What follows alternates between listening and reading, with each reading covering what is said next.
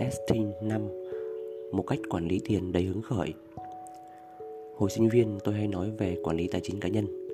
Giờ lớn rồi thì tém tém lại Vì không có tiền nên là nói thì nghĩ cũng chẳng ai nghe. Nhưng mà hôm nay sẽ phá lệ. Tôi sẽ nói về một cái phương pháp quản lý tiền Hỗ trợ cho phong cách sống của bạn Hoặc là của tôi. Trước đây tôi chia tiền theo cuốn The Richest Man in Babylon, Một phần đầu tư và 9 phần chi tiêu. Tháng nào tiêu không xuể mà dư ra là tôi nạp vào tài khoản đầu tư tiếp.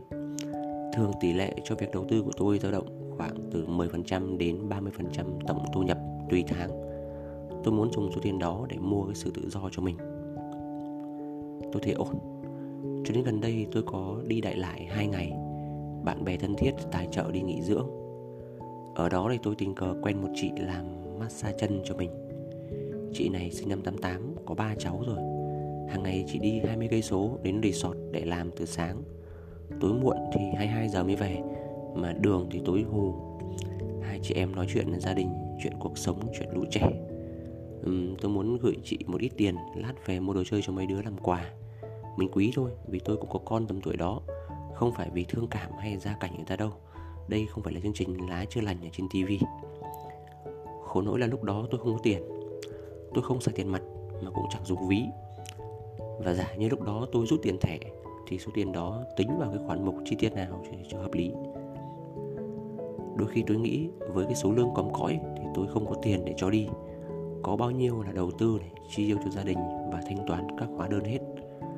Lý do sâu xa cho việc kiếm tiền hay trở nên giàu có của tôi là luôn có đủ tiền để cho những người xứng đáng mà tôi tình cờ gặp trong cuộc sống.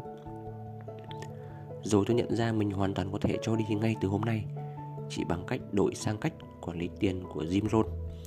Ông chia thu nhập làm 4 khoản.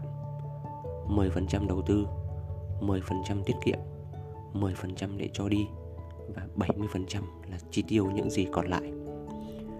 Vậy là tôi rút ngay tiền mặt vào lúc nhận lương Để sẵn trong túi cái khoản mục cho đi kia Để có thể làm điều tôi muốn khi thời điểm xuất hiện.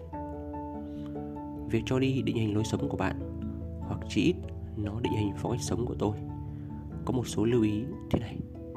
Một là cho đi khiến bạn cảm thấy mình giàu có, đầy đủ dư giả hạnh phúc hơn. Hai, cho đi là một kỹ năng mà nếu muốn, bạn nên học từ sớm. Tôi không tin rằng khi chúng việt lót 10 tỷ, tôi có thể cho ai đó một tỷ. Nên tôi học dần và lặp lại thói quen khi số tiền tôi có còn đang nhỏ. Ba, dù bạn là ai, hãy thử cho đi. Bạn có thể nói rằng là bạn có gia đình phải lo, bạn khó khăn, bạn nợ nần cuộc sống bạn đầy sóng gió, bạn nên là người nhận. Thôi nào, tôi cũng có gia đình, có con nhỏ, có các hóa đơn phải trả hàng tháng. Tôi nợ 2 tỷ và lúc tôi viết mấy cái dòng này thì tài khoản chứng khoán của tôi đang âm 16% bạn không đặc biệt đến mức cuộc sống đến thăm, vỗ vai và nói hay anh bạn, tôi mang khó khăn thử thách đến cho một mình anh đây. Còn lũ người ngoài kia không có đâu. Mỗi cây mỗi hoa, mỗi nhà, mỗi cảnh, thái độ và cách nhìn của bạn ra sao thôi. 4. Cho người xứng đáng, không phải người cần. Tiền thì ai cũng cần hết. Người nghèo cần ít tiền, Người càng giàu càng cần nhiều tiền. Người nghèo thiếu trăm nghìn để qua bữa, Tôi thiếu một hai tỷ đầu tư.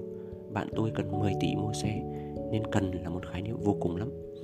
Những người xứng đáng lại là người thực sự khó khăn, Nhưng đang nỗ lực vươn lên, Hoặc chí ít vẫn giữ sự lạc quan trước nghịch cảnh mà cuộc sống ném vào họ. Đó là lý do tôi luôn muốn làm điều gì đó trong khả năng của mình.